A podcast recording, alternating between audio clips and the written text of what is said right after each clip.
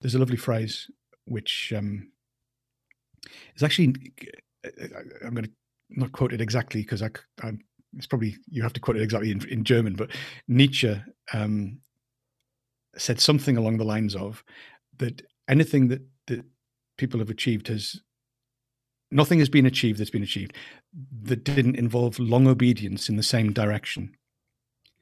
And there's that sense of um, there's there's a direction you're going in. You're facing that direction. Okay, now you got to go, and you got to keep stepping that direction and keep making the choices. Occasionally there's a detour, but you bring yourself back onto the path, and that's the direction I'm facing. That's the direction I'm going to go, and you build the thing, and you it's the long obedience in the same direction actually allows things to be. So who do I want to be?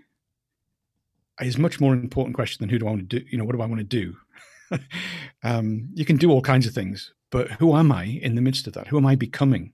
And I think I'm still, in a sense, recognizing that I'm still becoming, even in my advanced age, um, I'm still becoming something. Um, I'm still being formed. I'm still growing. And, and oh, scary thing! You, you kind of look around and you go, "Well, where are the where are all the grown-ups? Can't can't see." and you suddenly realize you're it. I'm Ren McDonald, and this is the Hope Initiative, a show dedicated to learning about humans on planet Earth where I speak with everyday people to find moments of success and struggle in their life to help inspire hope in yours.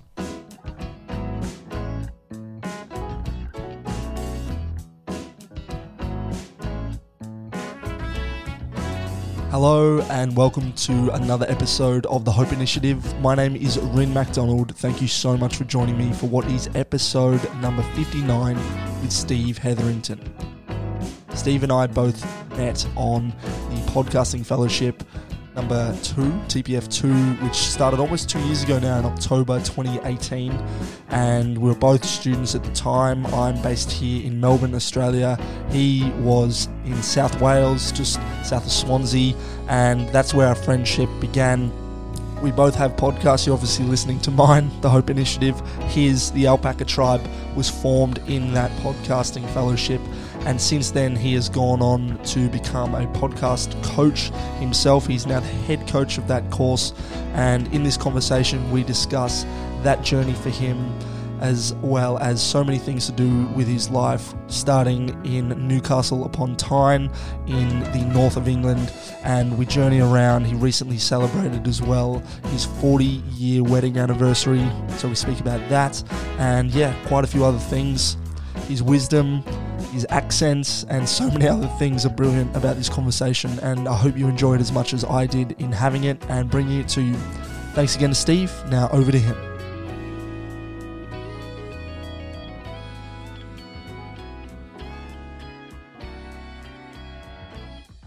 Steve Heatherington, welcome to the Hope Initiative. Thank you. It's good to be here. Yeah, yeah. Thank you. Thank you for joining me. It is nine thirty 9 a.m. where you are at the minute. It is in Wales. Yeah, it's, it's very strange. This yeah. whole time zone thing still can't get my head around. Yeah, yeah, and it's six thirty nine or six forty. Just clicked over here in Melbourne, Australia. Now you and I met on a course by the fabulous Seth Godin, the Podcasting Fellowship, which kicked off almost two years ago in October 2018. It's crazy to think that that yeah. was it is. I was I was trying to work out the dates and thinking, oh no, it's only. Oh no, it is. It's almost two, two years. years ago. Wow. Yeah, yeah, which is pretty crazy. So we met there. We were both students on the course. It was the second edition of of the podcasting fellowship, and yeah. we both started a podcast. This one that I'm now talking to you on, which people are listening to, the Hope Initiative, and yeah. you started your own, which is the Alpaca Tribe podcast. Yeah right? And we'll, yeah. we'll come to talk a little bit about that. But of of that, I've listened to a few episodes. I don't have alpacas myself, so it's a bit of a niche podcast, as I'm sure you'd appreciate. But it's brilliant in in all that you've done, and I've listened to maybe half a dozen to ten episodes over the time. And I remembered listening to first couple, you know, back when you first launched at the start of 2019, it would have been. And I listened yeah. to episode one again today because I remembered that you you said a bit about yourself in that first episode, more than I'd learned in that course. Now, I'm I don't usually do this. I normally let you tell the audience about yourself, but I wanted to just do this if you don't mind. So feel free to correct me. Uh, but you, you I'll be correcting myself. so you're a northerner. Northern England is where you grew up, I believe, in Newcastle. Yeah, Newcastle upon Tyne. Newcastle upon Tyne. Um, yeah. You now live in the south of Wales, as I mentioned. Um, yeah. You studied bio at the University of Norwich. Yep. And then you worked yep. as an environmental health officer in London uh, before moving in 2006 to where you now are in Wales. How's that? Yeah. Yeah.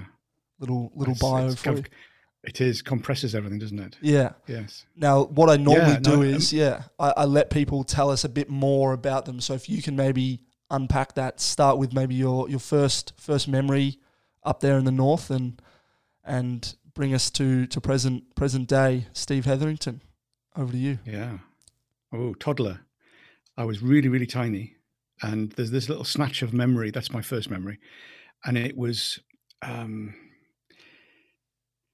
it was like a one piece nylon waterproof, like a onesie type thing, but a waterproof one. Um, but they weren't that common in those days. But it, it was the the legs as I was walking. It was the shh shh shh, shh of the, the, sound of my the material on, on the legs kind of rubbing together. And I walked backwards and forwards in the front room of the of the house. And that was the house where I grew up. I was was born. Well, I wasn't actually born in the house, but I was. That's where my parents were living when I was born. And I, I spent all my my uh, early years there. Uh, and grew up and yeah it was a great place to to be the the wind in the north is interesting. Comes off the North Sea and it is cold. um, and we we lived not that far from the city, but also not far from the the sea. So we used to go down to the beach regularly. But there'd be pictures of the family with everybody huddled in coats except for the kids. Us kids would be in the sea. Wow. and paddling. It was just, yeah, it was a great place to grow up. And, uh, and I didn't realize I was a northerner until I went off to university uh, down in Norwich, UEA, and uh, suddenly discovered there were things I said that people didn't understand, and they looked quizzically, and I'm thinking, oh, right. And I hadn't kind of thought of myself as a northerner at all. I thought I thought South was kind of like Sunderland. You have to understand Newcastle and so on. It's a, it's like you know five miles, ten miles, yeah, twenty miles, and I'm thinking that's South, and and York, well, that's halfway down England. That's kind of deep south. And then well, forget London. I didn't even have that wasn't even on the radar. So, yeah. So you you kind of have this concept of what the place you you in uh, is like, and, and and kind of the roots that that are there.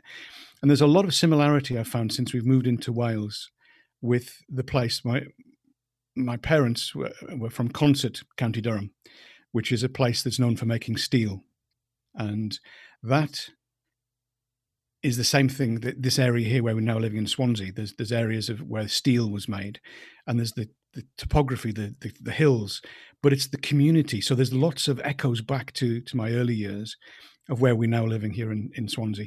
But it's the community feel, the people, and I don't know whether it's because it's mining or just big and bigger industry or just because it's I don't know. But there's a real strong community kind of feel here, which there was also in in in my growing up. Um, and then I, I, I, expected to go back, and I never have. So I wow. left when I was uh, oh 18. Goodness me, that was young, wasn't it?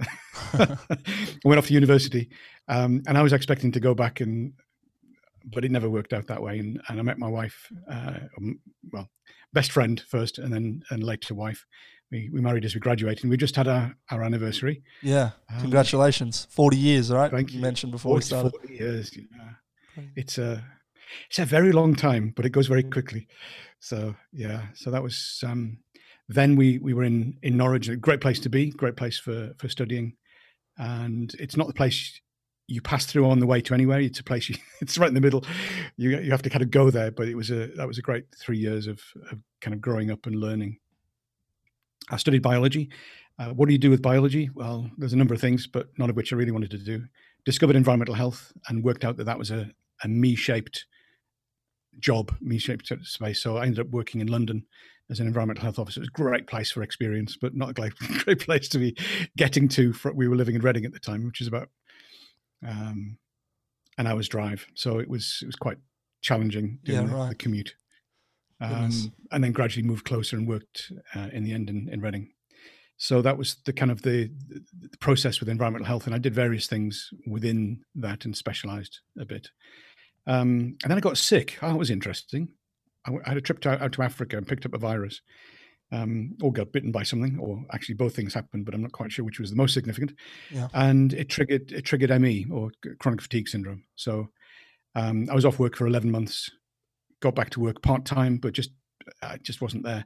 And it, it's just the body doesn't work, and all the body systems stop working. So the brain fog and the the lack of energy and all that kind of stuff. And so it's been a challenging time. So that's like sort of 25, 26 years ago that that happened Wow. and you kind of have to work differently. You have to think differently, first of all. Um, I can't do what I did. So am I no longer me? Well, no, that's not true, is it? You're not. You're not. You're not just what you do. Mm. It's part part of it's part of an expression of of it, but it's not the sum total. So I had to learn to be me, even though I couldn't do the things that I used to do. Um, and that's been an ongoing kind of learning. And there are times when things have dipped down. I've got to stay away from viruses, so that's a challenging time at the moment Yeah. because my body just doesn't like viruses. It, it really really takes a long time to recover, and and uh, I spiral down, and sometimes I don't know how far this you know the spiral is going to go down, sure. uh, and then you've got to work your way back again. So it's a question of of being discrete um, part parts of your life. This, I can do this bit and this bit and this bit rather than the whole thing, and you've just got to kind of learn that you, the invincibility of youth doesn't last forever, and there are some things you just got to live with and work with. Mm. So it's been a an interesting an interesting walk, and I, I, you know it's been great having such a supportive wife um, I bet. following me, you know, going that journey with me. So we ended up coming down into Swansea, down to um, here. We, we we went to Reading for a year and stayed 25, um, and then we came down to Swansea with uh, my wife's job. It's since changed, so we, we we're living in a valley with a lake um, and 39 alpacas. So we we Incredible. started breeding alpacas, and and so that's a, a, a major part of of life. And we got this amazing sort of 40 acres of of land and, and water and and trees and so it's uh, it's an amazing environment to to be in and teaches you a lot all the time because you you you ignore something for a while and it it grows. Yeah. so you don't keep the, the brambles cut back. They they take over the paths that you made. So you've you've got to kind of keep attending to things regularly Yeah. uh, and and not let things sort of slip. And it's that's always a challenge because you kind of think oh I'll, I'll do that later. And then all of a sudden oh i can't believe it. You know where are we now? August. So we're we've i'm just waiting for things that i was going to do in the spring Yeah. and it's kind of kind of past that now so the seasons do give you a rhythm uh, and learning how to work with with a rhythm in your life is really important i think Mm. Wow, so much I could pick from there. Thank you for sharing all of that. I appreciate it. okay So the first thing I, I do want to go to one thing you mentioned as well in that first episode of your podcast. You said how you had a fondness for animals as a young kid, and that you were actually a bit turned off in, in talking, or maybe a bit shy in talking to you, to people, talking to humans, and thought that maybe if you became a vet, you know, you would be able to help animals and talk less to humans. Whereas what actually ended up happening was vets spend more time dealing with humans than they do with animals and do sort of bad things to animals in the sense of trying to help them obviously with with injuries but yeah less less um of that and more talking to humans. So how much of that did you explore maybe from the age of 18 or after say high school and in a university? Did you ever get into that? Well in terms of, in terms of being a vet you yeah know, from or- a from or- from a young age. Well, it, yeah, I mean, it was it was one of those things. I went through. Um, I was a great reader. I used to read a lot, and it was somewhere along the line. Um, my dad had- been down for a meeting down in London, and he came back with his book, which was which was a like an A to Z of of uh, of careers. Wow. so I just I, I just started at the beginning and worked my way through. So actuary, okay, what's an actuary? No, know what an actuary is. Let's let's work. So I decided that wasn't for me. But accountant, no, okay, no, not that either. So I'm working my way through and looking at all these things. But I'd I'd always had that passion for for animals, but it was a, a very much a romantic notion. it was kind of the call of the wild, you know, Jack London um, book, uh, and I like I like the idea of of being out in the wilderness, away from people. I was I was a a little bit shy and awkward as a as a teenager. Um, I, you know, we all go through different phases, don't we? Yeah, totally. Um, trying to work out who you are and, and what you're what you're good at and thinking you're not very good at there's always somebody who's better than you and you're not very good at stuff and and girls and all that kind of stuff. And it was just all that i th- i know it's far easier. Let's just avoid people. So that was kind of in the background um, of this romantic notion of being off and it would have been horrendous. Well it would probably be very, very beautiful living in canada but i'm not sure i would want- wanted to be a, a trapper um, killing animals and and skinning them and all that kind of stuff. It Yeah, was wow. just slightly unreal. And the, it's the same with the vet. There was a passion and interest in in animals and and the whole kind of vet side of things, but there was an unrealism as well in terms of it was the animals I was focusing on rather than recognizing that that interacting with people was a much more significant part of uh, of being a vet. And in, and in some ways, what I'm doing now with the the alpacas, it's that there's a fulfillment there. Um, until we had the alpacas, I hadn't realized I had a, I was a shepherd. I didn't realize I had a shepherd in me because I'd never had a, we'd had a dog. That was it, you know, and a hamster. It doesn't count, count really, does it? for so- people for people who don't I've know never- what what exactly do you mean by shepherd? What is Okay, so um, caring for a group of animals. So shepherd typically would be for sheep, but but it's the you're responsible for making sure that they get fed and watered and housed. The, there's the matings and the the birthings and the uh, and when they die and, and and managing all of that and dealing with all of that and, and being responsible and kind of uh, working with them in terms of alpacas as alpacas. right? So so there are some times I'm saying, okay, I want the, them to be in this place, so I will move them and I will put them and I'll close the gate, and so I'm in control. But at the same time, I'm I'm working with them in a way that is acknowledging um, and sort of honoring who who they are and how they approach life as, as animals, because I think that's a better way to care for animals is to to to treat them and understand them in, a- in a way that's appropriate for for whatever kind of animal it is. So you've got to think alpaca Yeah, which is always a challenge. And there are sometimes you kind of you, you're looking at them, and you suddenly realize there's an eye that's looking back at you with something. Be, there's a personality behind that eye that's looking at you and engaging with you. And sometimes, ah, you know, being looked up and down by. There's one of the males. He he, he kind of stares at you, stares at you, and then he looks you up and down like like a dismi- really dismissive kind of. Oh, okay. Um, but it's that interaction with there's an interest um, they're interested in what i'm doing um, they want to be around what's happening um, but they want it on their it's a bit like cats they're very friendly but they want it on their terms right. so so there's but there's a lot of learning to do in terms of how do you do that And- and a lot of that spills over then into uh, that kind of shepherding thing is there as well in terms of groups of people and gathering people together and, and caring for them and and that kind of thing so that's also been something that we've we've done through our life through through you know right from early on i, I was regularly somebody who was caring for for the ones on the edge and and things um and the the ones that got squeezed out of the main group at, at school and that kind of stuff then i would tend to to, to befriend them Right. um par- partly because perhaps because i was on the edge but not not not exclusively i was Saw I was yourself. I mean, I, I'm I'm a middle person really. I'm not I'm not a major leader. Um, I mean, I can do leading type stuff, but I'm not. That's not my main. I'm not driven to be a leader like some people. Um, but I'm I recognize responsibility and things that need to be done, and we'll we'll move things sort of forward with that. But yeah, so that whole shepherding uh, of the animals has been Yeah. It's learning for, for for looking after alpacas, but it's it's also spills over into life generally. Yeah, wow. That's cool. Yeah, I, I guess the reason why I wanted to ask that was because now you're obviously dealing with animals quite intensively, and you, I guess, became you know an environmental health officer as your main line of work for a period there. And I assume you're not doing that now. It Was that sort of since you came back from from Africa? Is that it sort yeah, of? I, I worked part time for a while, and then then after I don't know, so eighteen months, a couple of years, I reached the point where I recognised I I couldn't.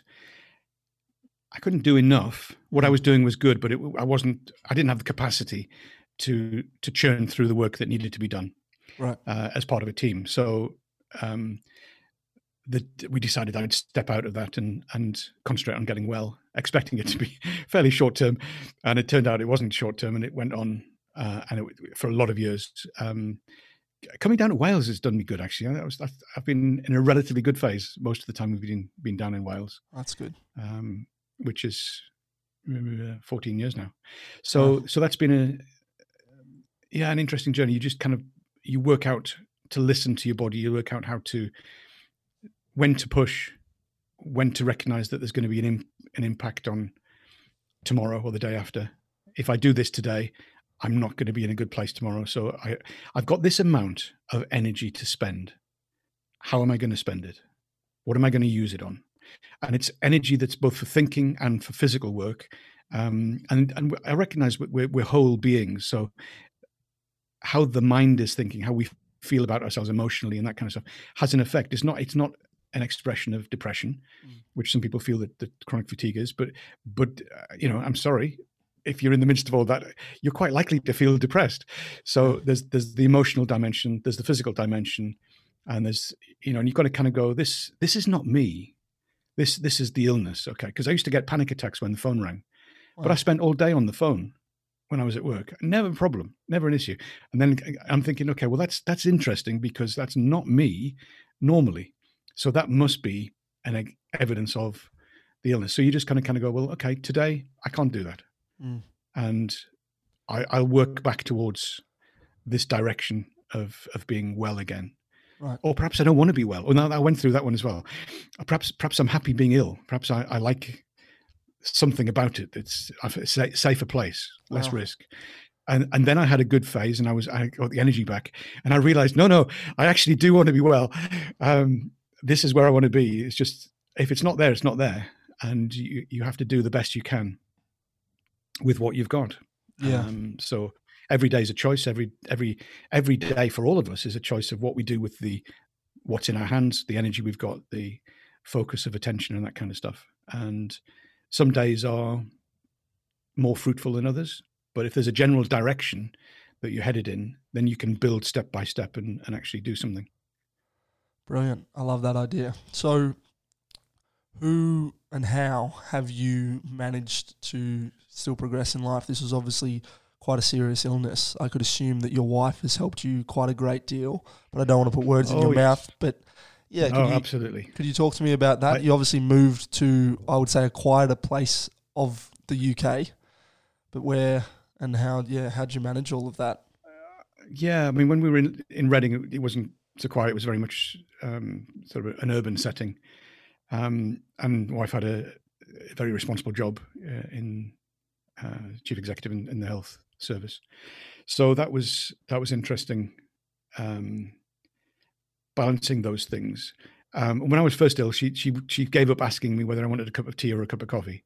She just brought me a drink because I couldn't make a decision. The simple decision of do I want a tea or a cup of cup of coffee. I couldn't. I locked up. I couldn't. I, I had a fight to make my my brain. And I think, oh, this is uh, so. Sue, my wife, was, was massively understanding, massively supportive. Really, really tough time for her, and she she was on her own. I, I was I was absent in such a large extent for such a long time, um, but she stuck by me and she worked you know with with what I was and if it wasn't a good day she would work with that if it was a, a better day we'd have half hour holidays we couldn't do the big stuff so we, would if it was a good a good half hour we could spend we could have a nice sit down cup of tea and, and just have some really quality time and so we learned to make the most of those kind of opportunities as they they arose rather than fighting the thing of you know it was not, not supposed to be like this you know it was supposed to be you know well life's a bit like that sometimes you get a curveball and you can't do what you think you were going to do. So you have to work with with it, but not just give in, not just accept it, but but also work with it. You know, you can't do the things, then you can't do them, but you can move towards being able to do more of that. So it's this, this kind of tension in there. It's a, it's a lot of a lot of challenge and, and and overcoming those things step by step, really. Yeah, right. And so you've been married for 40 years. This thing happened yeah. 15 years, if my timeline is correct, into your marriage. Hope you don't mind me yeah, asking. But yeah, yeah. was there ever a point where it looked like your marriage might end because of this? I imagine it must have been quite tough. You say there that it was, but If not, how did you guys manage? You say those half an hour holidays. That's beautiful. What else did you Yeah. do? Yeah. Yeah, I mean, we we kept communicating. I mean, there was just a, a level of commitment to each other. Um, you know, you go through you go through the wedding service, and you you say various things, and and we took that incredibly seriously. Um, and it's in sickness and in health, and it's you you're saying this is I want to I want to grow old with you, um, and this is this is a commitment I'm making, and whatever comes, we'll face it together. And that's that's what we did. And there's been times when when i've been more able to do things and there's some some blips with with sue's health or whatever that but then this was a major major thing and and i didn't i didn't realize just how extensive it was really uh, and how um, how difficult it was during that time um, which is perhaps just as well because it wouldn't have helped me an awful lot um, I mean, obviously, I was aware of the impact, but just the full full impact of it uh, wasn't there. So it's it's recognizing that you're making a commitment for the long haul. It's not it's not just kind of while it's comfortable Mm. and while it's serving your your own needs, um, but it's it's the the long distance.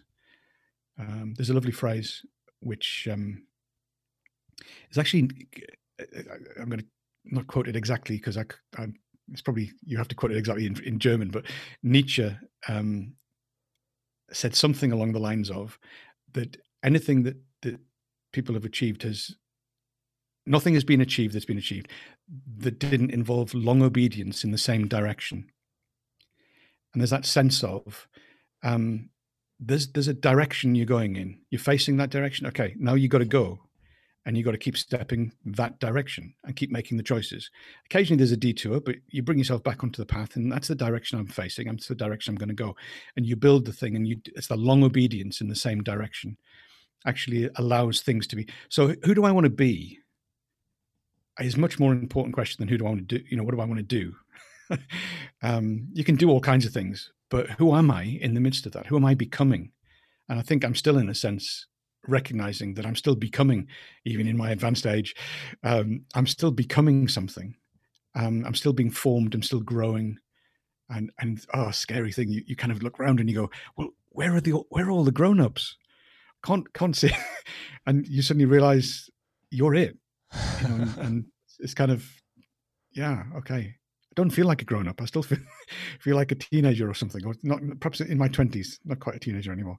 But there's still that sense of inside i'm still the the young me that that had all those desires when i was was thinking about being a vet or thinking about being in the wild woods and i still have that that that sense of hesitancy and stuff in relating to to other people but i i step over that and I, I enjoy being with people most of the time, um, but I do need my own space as well. So there's that you know you get to know yourself and you you you develop into something. But what's what's the the direction you're going in is a really important thing to kind of have that long obedience in the same direction is going to build something in you.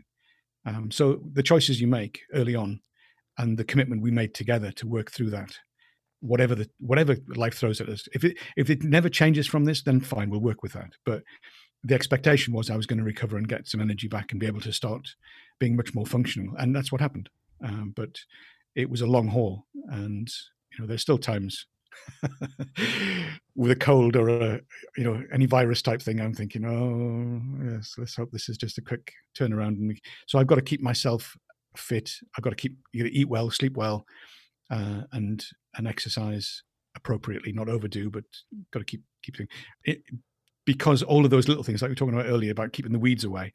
You got to keep do the little things in order that the rest of it flows. Yeah.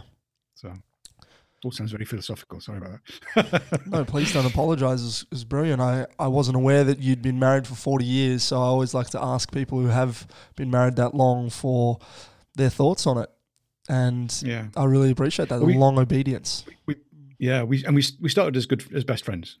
You know, We started as friends before the, we we were really good friends before there was any romantic kind of. It was a funny little uh, the, the switch somehow flicked. Thankfully, it flicked at the same time for both of us.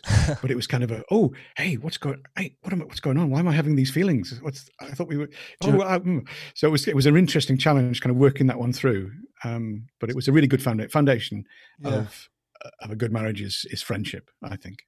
That's great. Do you remember what caused that switch? Because you were 21 when you got married.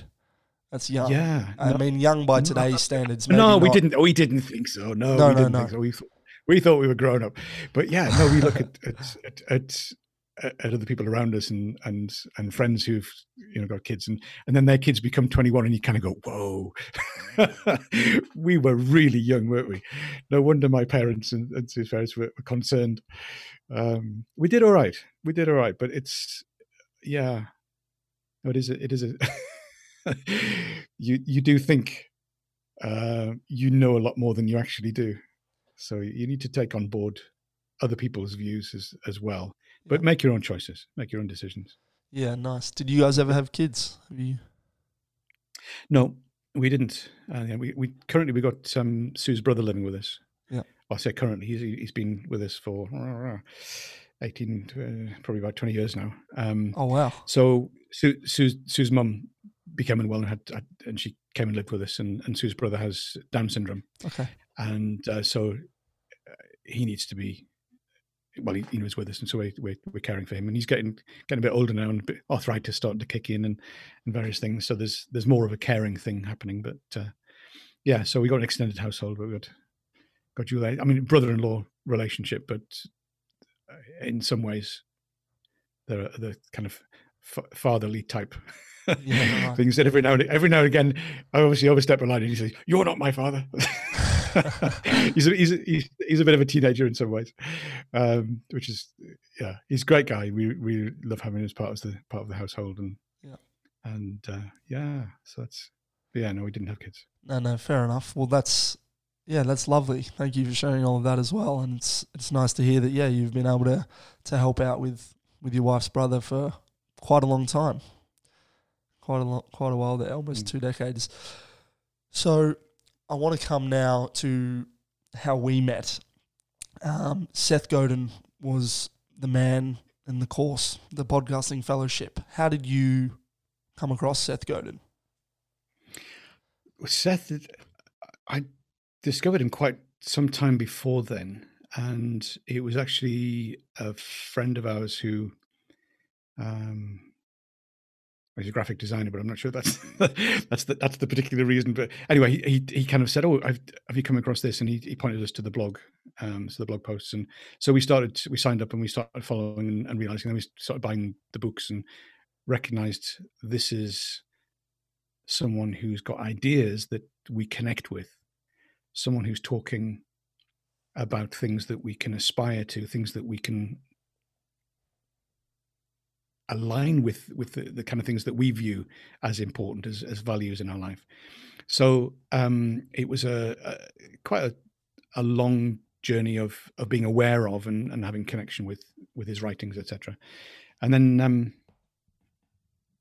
hmm, one of those I can't remember exactly it, the podcast podcasting fellowship. There was an email, or it was mentioned in a blog post, or something. Somehow it came up. Yeah. Um, now, Sue at the time was was possibly going to do a podcast, but she was in, involved in something else that she couldn't. She didn't have the capacity to do that as well. So, how about I do the course, and then I can I can sort of help Sue to see, and then and we, she can have the podcast. And um, so that was kind of the initial thought, and it's happening now. Okay, well, I need to sign up now. So it was a it was a kind of a an opportunity, but it almost it, it, it was there. It was it was just ready, waiting for that thing to be available, and uh, it just came at the right time. So yeah, so so Sue, Sue still hasn't got a podcast. She she might have shortly, but uh, so we, we're still working on that one. But uh, I'm so so glad that I, I I took on doing the course myself in order to share it, and uh, yeah, it's it's been been quite life changing, really. I think. Yeah, how so? Yeah. Well, the the process. I mean, the, the the technical stuff, and Seth says this very clearly that the technical stuff, you, you know, you can do that. You can watch a video, you can read some stuff and and you you you'll know everything you need in terms of the technical stuff of of turning on the microphone and recording something but it's a bit more to it than that and there's the whole kind of approach of what is it that you've got to say? What is what what is it that you and who is it you want to say it to? And what, what's the change you're trying to make? Um, and how does that all come together? And then you start to press record. Always remember to press record. I'm just checking the lights flashing. Yes it is good. Um, and uh, it's in the process you discover that something starts to form and i realized that there was uh, a voice that i had that i hadn't so people talk about discovering your voice i'm, I'm not quite sure whether I, I understand that and I, i've talked about that myself but it's almost like you need to use your voice. So there's that thing of working out what it is you want to say who you want to say it to for, for what reason and that process of working it through and then starting to practice doing the things and and saying things um, it starts to have a knock-on effect into all kinds of of ways of thinking of ways of talking so that the um, i think the process of practicing and being careful about what you're saying you and avoiding the ands and the ers and the ums and the, and the, and the awkward pauses because that makes more edit. You got to do, uh, you got to deal with that. So you got to edit it out. So it's better to avoid those things. So you start to become more measured in what you're saying and how you're saying it. And I found I was doing that. I wasn't podcasting to, to people in, in, in a conversation in the kitchen, but but I was taking on board that communication skill, which which was growing in me. And I think, oh, that's interesting. Which is, you know, is that a podcast? Well, it is. It's a podcasting thing, but it's also a much wider thing. So I think it's had a bigger effect, and it's brought an, an approach to um, to learning, an approach to building things going forward. What is I, I made this, being able to, to to have something that you you create. So it's really, it's it's a, an expression of creativity as well. So there's a whole range of of aspects of podcasting which seem to go beyond the basic thing of what is a podcast, you know, actually creating this thing and sending it out into the world, into the wild. um, and who's listening? You're never quite sure. Uh, even if you look at your numbers, you're never quite sure. So that that that process kind of it seems to have grown something. I mean, changed me in the process. I'm still me, but you know, it's it's built something and allows an expression of something. Which again, with like with the alpacas and being an expression of a shepherd to to the alpacas, that something in the podcasting, there's something being expressed that I didn't know was missing or it, it, pulls the strands together and makes something into it feels more complete. That's that's where i am. That's my journey anyway. Um so. That's beautiful. Now when we did the course together as i mentioned almost 2 mm-hmm. years ago we were both students part of a, a large cohort. I don't even know how many people would have been on it but there were people from all around the world. You obviously in wales. I'm here in australia. I've interviewed quite a number of the cohort from that TPF, the Podcasting Fellowship number two, you are actually now the head coach of the Podcasting Fellowship. And you're you're blushing yeah. you're blushing there on on camera. absolutely, I know absolutely. How did that happen? Not the blushing, but the well. Yeah, no. It's before you before you talk on journey. it, you you were so helpful, and I just want to take a moment. You were so helpful for me, and I'm sure countless others not only in that course, but once it had finished. So I think it went for maybe three months where all the lessons rolled out and then we had time to do them and it's very collaborative and you give feedback and you receive it from others and you were just omnipresent on the platform. And even afterwards, you continued to host a weekly Zoom call, which I think only sort of recently has gone to once a month, but maybe you still even do, obviously, with your head coaching. There's still well, there's, there's, a small smaller group of us that's, from from the original. There you go. Um, thing that we, we still we still meet weekly, weekly, and then there's a, a larger grouping that meets monthly. But so yeah. you're always on Zoom calls. You're either on a Zoom call or you're you're tending to your alpacas. Either way, yeah. you were incredible, and that's part of why I think you are now where you are in, in that world in, in Akimbo, helping with the podcasting fellowship. Why do you think you're where you are now? Hmm. Well, I I think it's obviously being given the opportunity um, is is a major part of that, and and I guess other people seeing something um, and, and, recognizing something, and, and often you need that because other people can see things in you that you can't, uh, and often other people can believe more in you than you can. we tend to put ourselves down a lot more than we should, um, and and actually, this is something I'm good at. There's a um, it's a good fit. Like when I went into to, to being involved in environmental health, it was a good fit.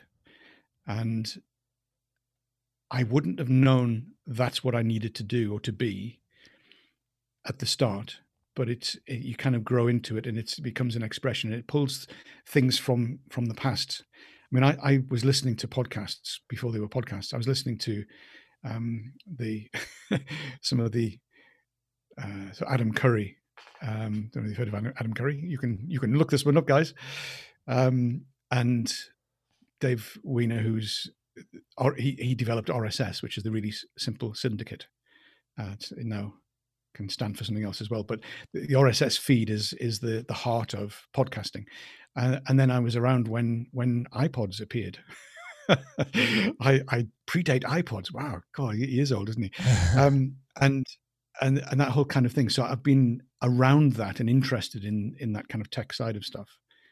Um, and almost, almost, I got I got kind of a hair's breadth away from doing something at the time.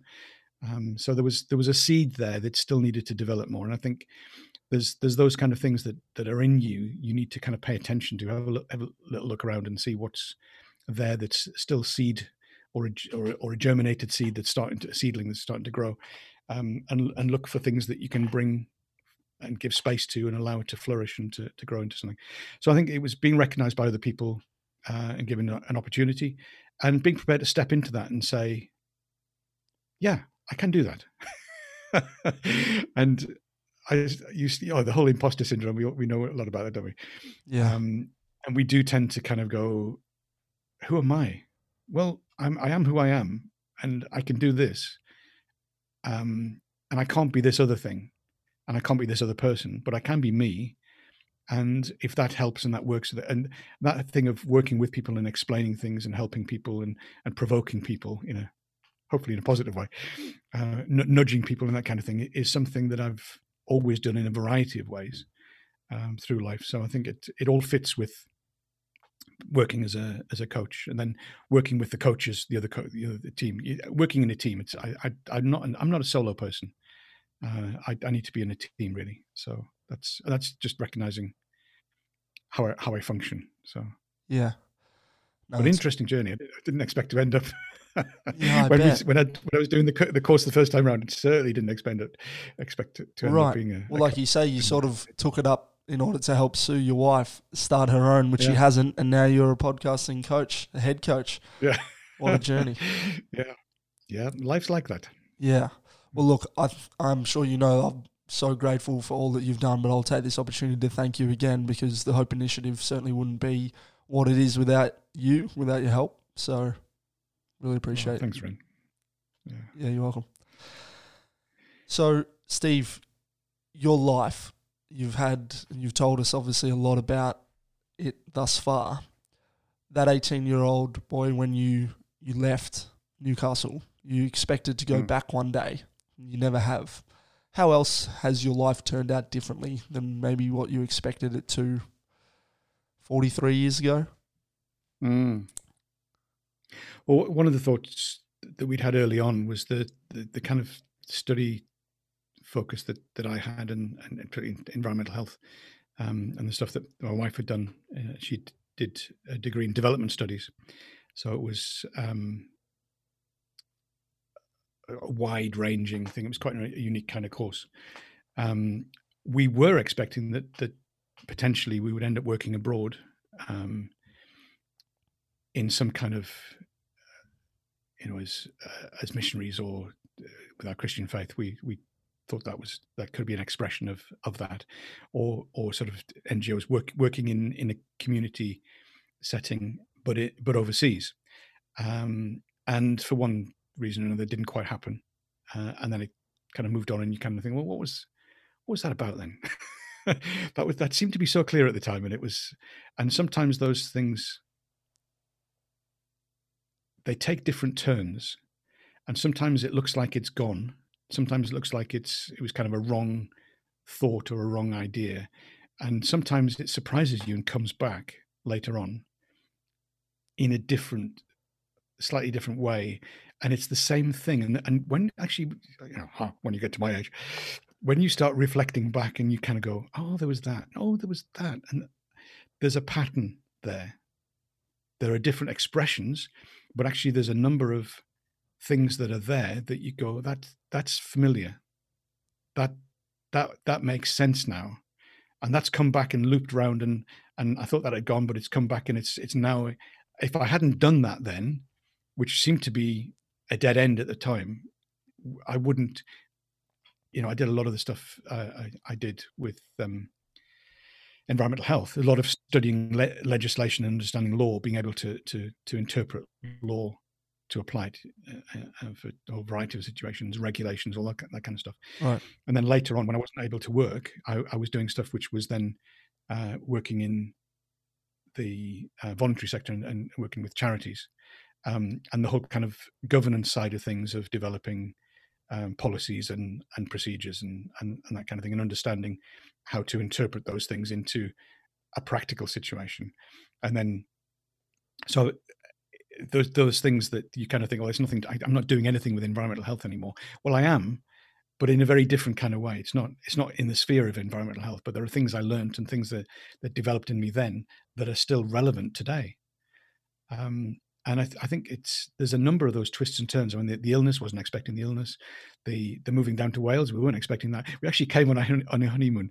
We visited some family down, down here. Uh, uh, we actually visit, visited just down the road, not not far down the road, um, a, a, great uncle, and uh, so we were actually in Swansea on our honeymoon. Wow! And whoa, no way! Never a thought that we would end up living here ourselves. Really, you know, it's really odd thinking. Do you remember when and then here we are. Now now we're living here and we count it as home. That's that's really strange. And we can never it wasn't planned. It wasn't it wasn't avoided. It wasn't we were trying to you know it was just one of those things and a whole series of steps. And you never know a step that's in front of you. You never know quite how significant that's going to be. Um you just got to keep facing that direction, that long obedience in the same direction. Keep facing the direction that, that's really in your heart, and and keep building those steps. And things that don't appear to be doing the right thing can actually all come together and and and become a, f- a fruitful thing. But you never quite get to the destination. The, hmm. for me, it's always been about the journey. How you journey is more important than achieving an end result. So yeah, I think we, we, we remain pilgrims for a long time, uh, if not forever, if not forever. So yeah, that was there. Have been been a number of little twists and turns, and so certainly didn't expect to end up living in Swansea. But as I say, now Canada's home. Um, I still count Newcastle as home as well. It's a different kind of home. Yeah, yeah.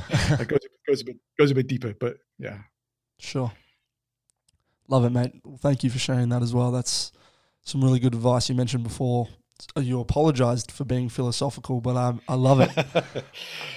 it's really, really good. So there's a few other questions that I want to ask, but I want to thank you again for taking the time. It's, you know, early over there for you, but I, I don't, you know, disregard you've got a busy life and taking the time to do this. You've got your own podcast, which I believe you've got, is it episode, what, 86, 87? 87, 87, 87 out tomorrow? Today, today? To go out today, yeah. Today? Today, yeah.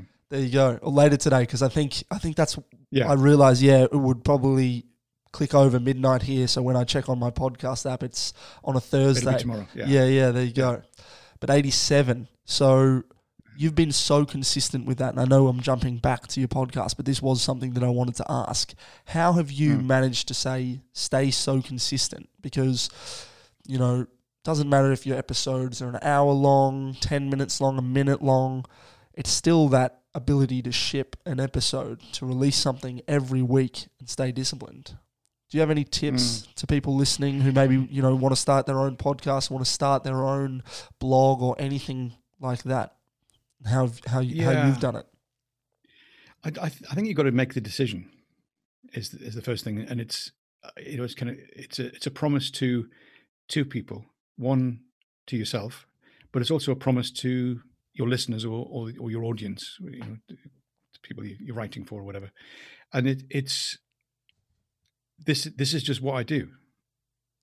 It's a it's a weekly podcast, and um, you can do things to make life easier or more difficult for yourself, but the that kind of commitment that says this is what I'm this is who I am, this is what I do, uh, and you you you just made that choice and you get on and and do the work that's necessary. And sometimes it's it's right to the to the wire, and other times it's it's in hand and it's it's scheduled and you're ahead of yourself, and and that's where that's the best place to be, um, to to have the thing thought through and not not get swamped with other other things.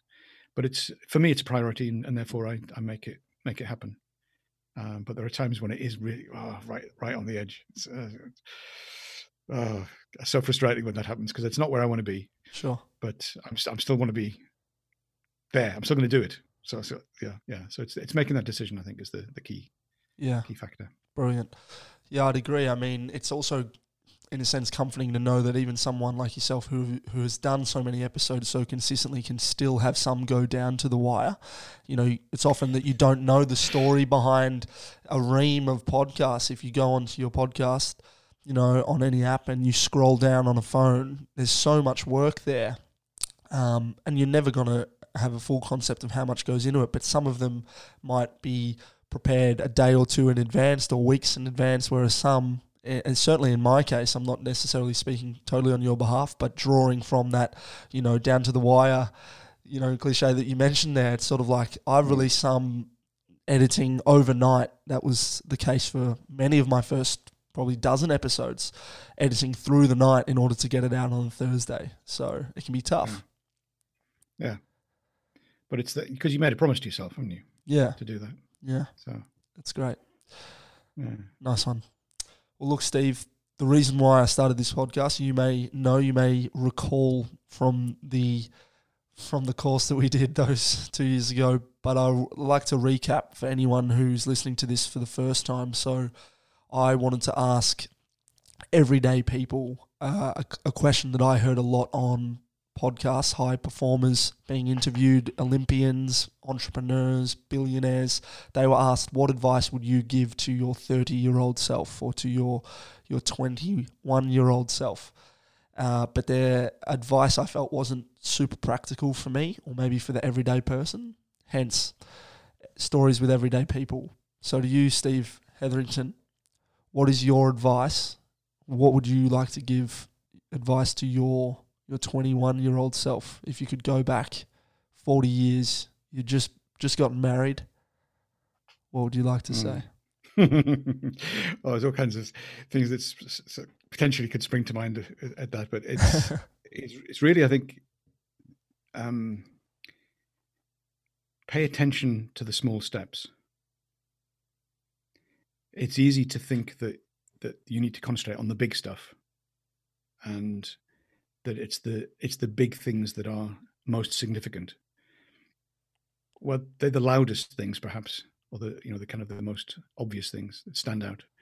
But actually, to get there, you've got to make a whole series of small steps, and that's where your focus needs to be consistently, taking those small steps, making the choice, making the choice, making the choice. Keep keep at it.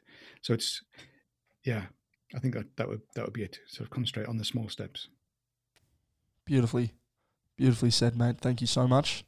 Before we go, is there anything you would like to add? Maybe let people know where they can find you if they'd like to get in touch. Yeah, so um, I'm in, in various places. The the podcast uh, kind of links you back to most things. So Alpaca Tribe uh, podcast.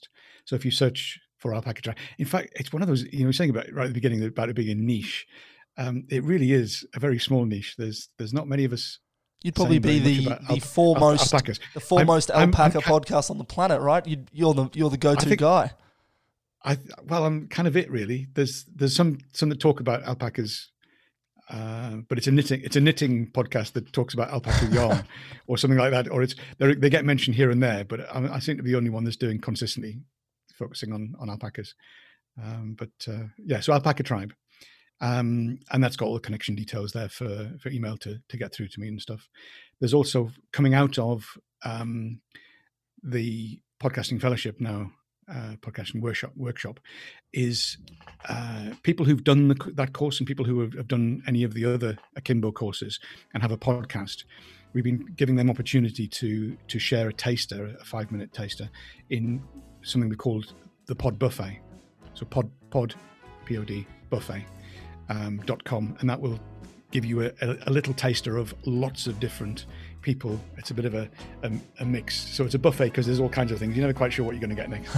um, and uh, we've got series two on on the go.